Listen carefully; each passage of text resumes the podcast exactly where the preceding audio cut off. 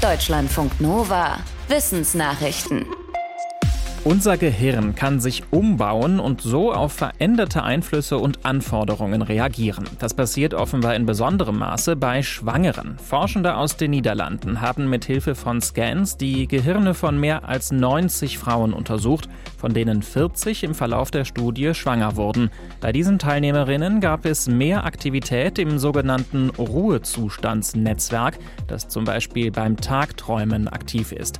Auch die Hirnstruktur änderte sich. Grund für die Veränderungen sind laut Studie wohl die starken Hormonschübe während der Schwangerschaft. Die Veränderungen blieben bis etwa ein Jahr nach der Entbindung. Die Forschenden sagen, dass durch die Veränderungen möglicherweise auch die enge Verbindung zwischen Müttern und Babys entsteht. Tests zeigten, dass die Schwangeren mit den zunehmenden Veränderungen im Gehirn immer stärkere körperliche Reaktionen auf lachende oder weinende Babys hatten.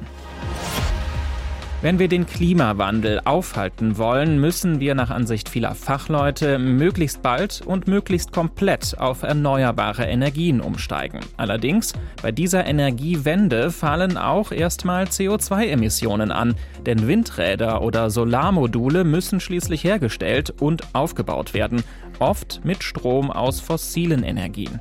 Ein Forschungsteam aus den USA hat jetzt berechnet, wie viel zusätzliches CO2 bei der Anpassung an den Klimawandel wahrscheinlich ausgestoßen wird. Es sagt, entscheidend ist das Tempo bei der Energiewende. Anders gesagt, je schneller erneuerbare Energien ausgebaut werden und je mehr grüner Strom für den weiteren Ausbau vorhanden ist, desto weniger CO2 wird unterm Strich ausgestoßen.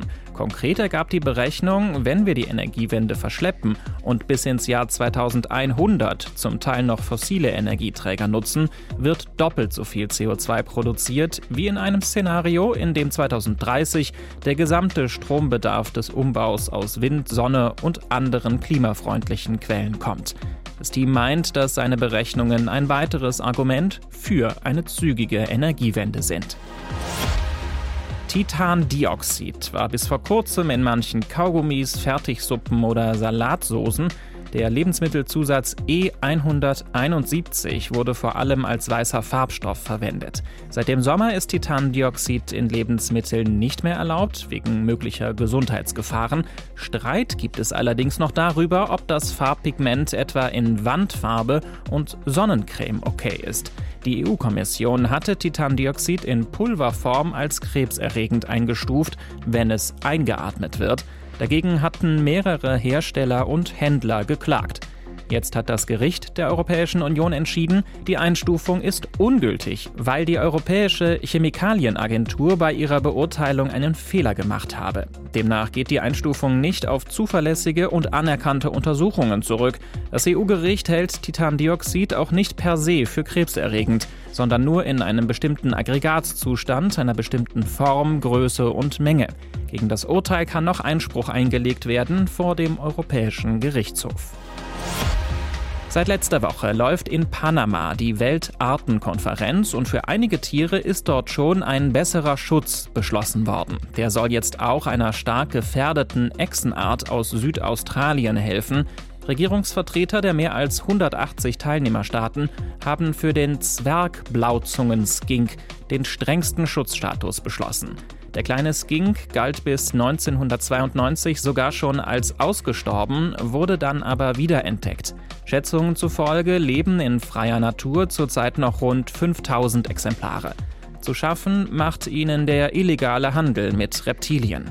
Letzte Woche hatten die Vertragsstaaten des CITES-Artenschutzübereinkommens erstmals etliche Hai- und Rochenarten sowie Seegurken unter Schutz gestellt. Verlängert wurde unter anderem das Verbot mit Nashornhörnern und Elefantenstoßzähnen Handel zu treiben. Strom gewinnen, ganz nebenbei, zum Beispiel mit Generatoren, die in der Schuhsohle sitzen. Sowas gibt's schon. Die Geräte heißen triboelektrische Nanogeneratoren. Sie können mit Strom aus Druck und Reibung kleine elektrische Geräte antreiben. Allerdings waren diese Generatoren bisher ziemlich kompliziert aufgebaut und schwierig herzustellen. Forschende aus den USA haben jetzt einen sehr simplen Generator entwickelt. Der funktioniert mit Alufolie, einer aluminiumbeschichteten Plastikfolie und Doppelklebeband. Bekommt man so ähnlich auch im Baumarkt. Das Klebeband hält die Plastikfolie und die Alufolie zusammen. Drückt man diese drei Schichten aneinander und zieht sie dann wieder leicht auseinander, entsteht elektrische Ladung.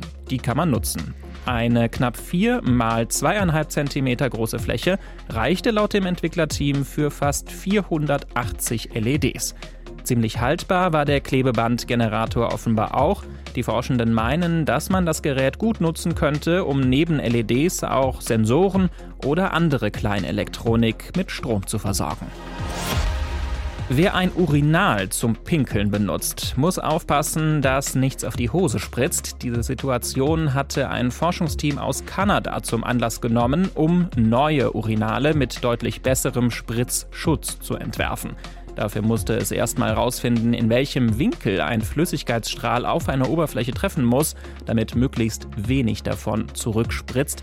Grundlage waren Beobachtungen, wie Hunde ihr Bein zum Pinkeln heben und damit einen idealen Winkel zum Baum oder zur Straßenlaterne finden. Ihre Entwürfe haben die Forschenden mit unterschiedlich starken Wasserstrahlen aus verschiedenen Höhen und Winkeln getestet. Die Wasserspritzer wurden dann mit einem Papiertuch aufgewischt und das Tuch wurde gewogen. Die Entwickler sagen, ein gängiges Urinal verursacht ungefähr 50 Prozent mehr Spritzer als das neue Modell. Das ist schmal und lang und so können unterschiedlich große Menschen beim Pinkeln einen Winkel von ungefähr 30 Grad erreichen. Dieser Winkel hatte sich in den Experimenten als ideal für möglichst wenig Rückspritzer erwiesen. Deutschlandfunk Nova